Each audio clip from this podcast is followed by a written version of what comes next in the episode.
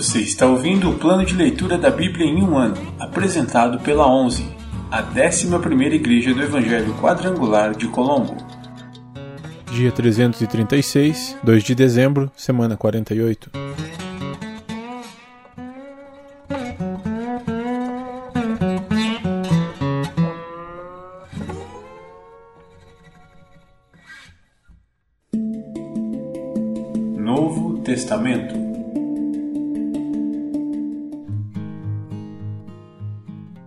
Livro de Gálatas, capítulo 5, versículos do 16 ao 26. A vida pelo Espírito. Por isso digo: deixem que o Espírito guie sua vida. Assim, não satisfarão os anseios de sua natureza humana. A natureza humana deseja fazer exatamente o oposto do que o Espírito quer. E o Espírito nos impele na direção contrária àquela desejada pela natureza humana. Essas duas forças se confrontam o tempo todo, de modo que vocês não têm liberdade de pôr em prática o que intentam fazer. Quando, porém, são guiados pelo Espírito, não estão debaixo da lei.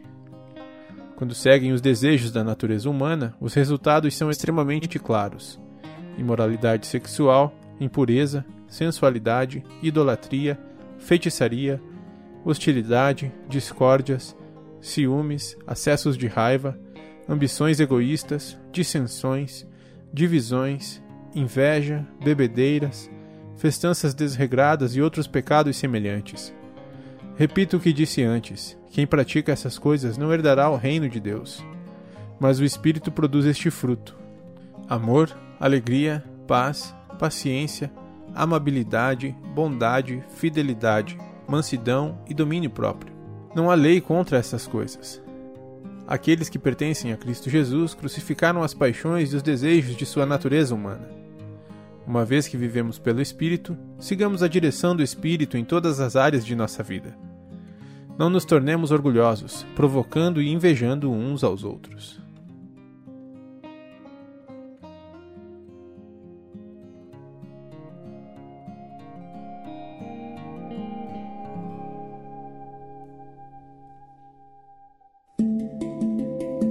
Antigo Testamento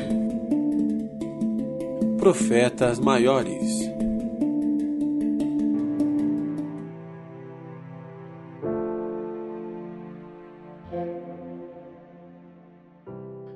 Livro de Ezequiel, capítulo 1 Visão dos seres vivos.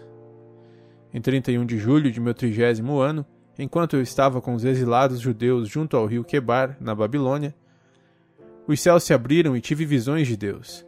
Isso aconteceu no quinto ano do exílio do rei Joaquim. O Senhor deu essa mensagem ao sacerdote Ezequiel, filho de Buzi, junto ao rio Quebar, na terra dos babilônios, e a mão do Senhor estava sobre ele. Quando olhei, vi uma grande tempestade que vinha do norte. Uma nuvem faiscava com relâmpagos e brilhava com luz intensa. Dentro da nuvem havia fogo e, no meio do fogo, resplandecia algo semelhante a âmbar reluzente. Do centro da nuvem surgiram quatro seres vivos de aparência humana, porém cada um tinha quatro rostos e quatro asas. Suas pernas eram retas, e seus pés tinham cascos como os de bezerro e brilhavam como bronze polido. Debaixo de cada uma das quatro asas vi mãos humanas. Assim, cada um dos quatro seres tinha quatro rostos e quatro asas. As asas de cada um dos seres tocavam as asas dos seres ao seu lado.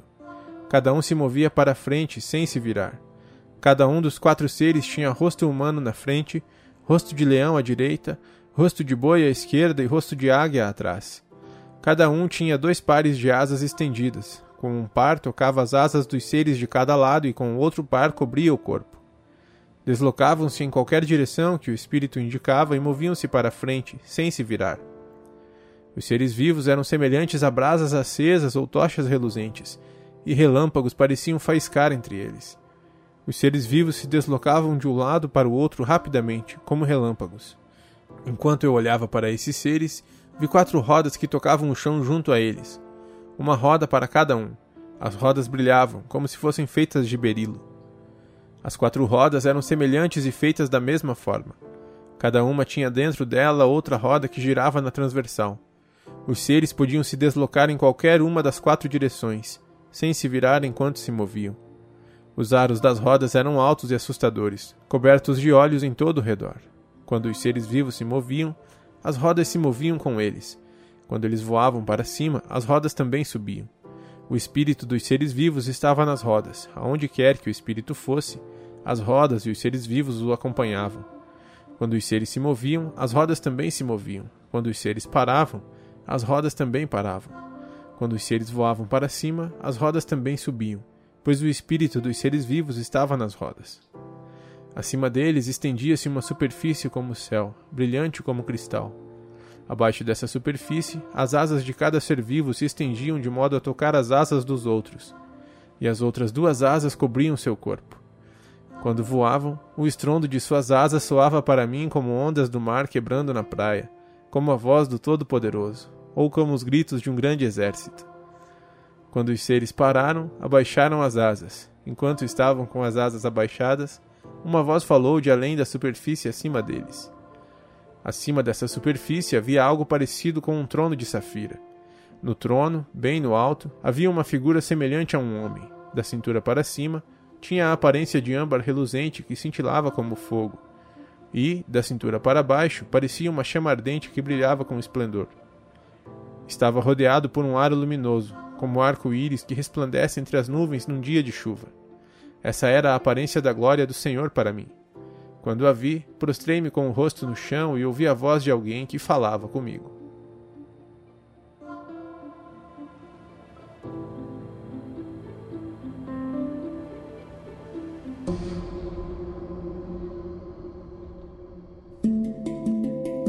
Livros poéticos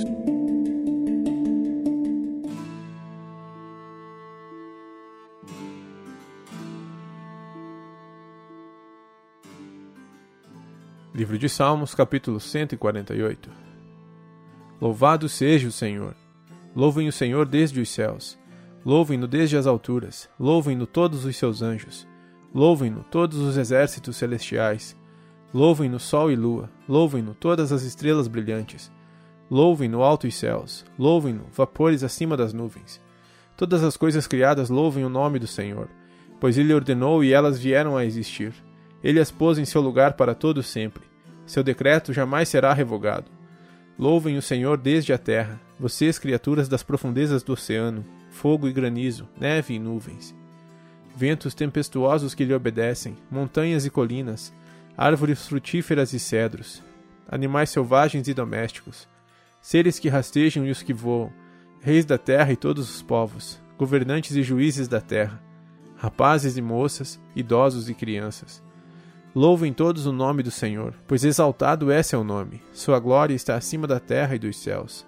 Ele deu força a seu povo e honra a seus fiéis, o povo de Israel que lhe é chegado. Louvado seja o Senhor.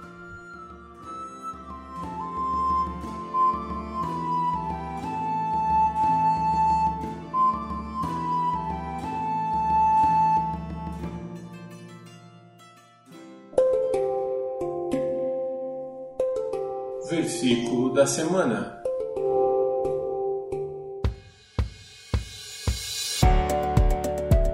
Mas o fruto do Espírito é amor, alegria, paz, longanimidade, benignidade, bondade, fidelidade, mansidão, domínio próprio.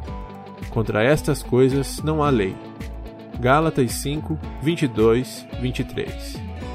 Mas o fruto do Espírito é amor, alegria, paz, longanimidade, benignidade, bondade, fidelidade, mansidão, domínio próprio.